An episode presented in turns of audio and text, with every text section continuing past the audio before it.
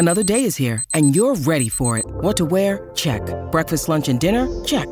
Planning for what's next and how to save for it? That's where Bank of America can help. For your financial to-dos, Bank of America has experts ready to help get you closer to your goals. Get started at one of our local financial centers or 24-7 in our mobile banking app. Find a location near you at bankofamerica.com slash talk to us. What would you like the power to do? Mobile banking requires downloading the app and is only available for select devices. Message and data rates may apply. Bank of America and a member FDIC. With supply chains becoming more complex, you need to stay on top of the latest logistics developments. So if you work with logistics, you need the Beyond the Box podcast from Maersk. It's the easy way to keep up to date with everything from digital disruption in logistics to the need for supply chain resilience in today's market. Find out more and keep ahead of the game with the Beyond the Box podcast on logistics insights at maersk.com/insights. Comment Diams est-elle devenue une icône du rap français?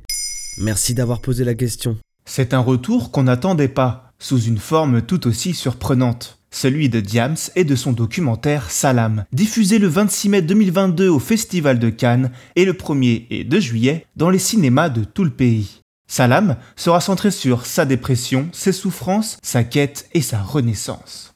Un petit événement pour celle qui n'a pas livré d'album depuis SOS il y a 13 ans. Pourtant, à 26 ans, elle vendait un million d'albums en pleine crise du disque, avant de disparaître de la scène artistique et médiatique.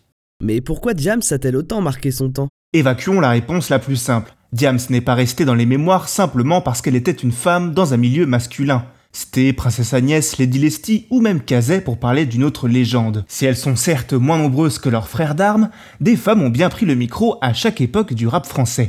Alors, est-ce grâce à ces tubes, comme DJ, La Boulette ou Ma France à moi? Évidemment, mais tout ça reste un peu réducteur, car Diams n'est pas un produit marketing, enfin pas totalement.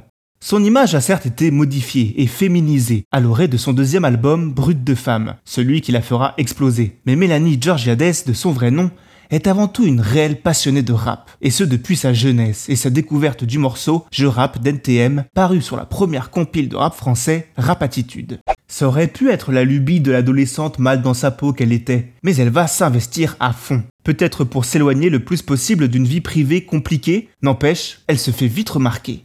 Elle écrit ses premiers textes en troisième, monte un groupe à 15 ans et choisit son fameux nom d'artiste un an plus tard en ouvrant un dictionnaire au hasard. Elle enchaîne les impros sur des radios comme Génération et laisse les animateurs bouche bée lorsqu'ils apprennent que c'est une fille au bout du fil. Bref, avant de caracoler au top des ventes, elle a fait ses preuves dans l'underground, notamment aux côtés de la mafia tressée ou du ménage à trois, impressionnant au passage tous ses collègues masculins. Elle va jusqu'à lâcher sa scolarité après la troisième afin de signer son premier album solo.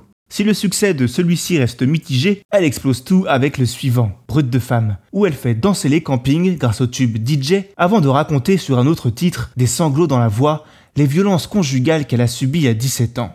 L'apothéose de sa carrière, elle l'atteint avec Dans ma bulle, album le plus vendu de l'année en 2006. Mais même au sommet de sa gloire, alors qu'elle décroche des prix et s'incruste dans tous les foyers français, elle continue de croiser le micro sur des mixtapes et des compilations d'initiés. Des textes intimistes ou engagés, un flot tout-terrain et une interprétation à fleur de peau, voilà la marque de celle qui sera le symbole de toute une génération. Alors pourquoi avoir tout arrêté? Entre sa célébrité, le show business, son engagement humanitaire, ses prises de position à assumer, le rap dont elle se servait comme exutoire ne lui suffit plus. Elle angoisse, déprime et pète les plombs. Diagnostiquée bipolaire, elle alterne entre séjours en hôpital psychiatrique et vie d'artiste. Mais tout ça l'étouffe de plus en plus, et elle va jusqu'à faire une tentative de suicide. Elle trouvera l'apaisement grâce à l'islam, et alors qu'elle est au sommet, stoppe sa carrière artistique en 2008. Un parcours unique et poignant à retrouver au cinéma dans le documentaire Salam.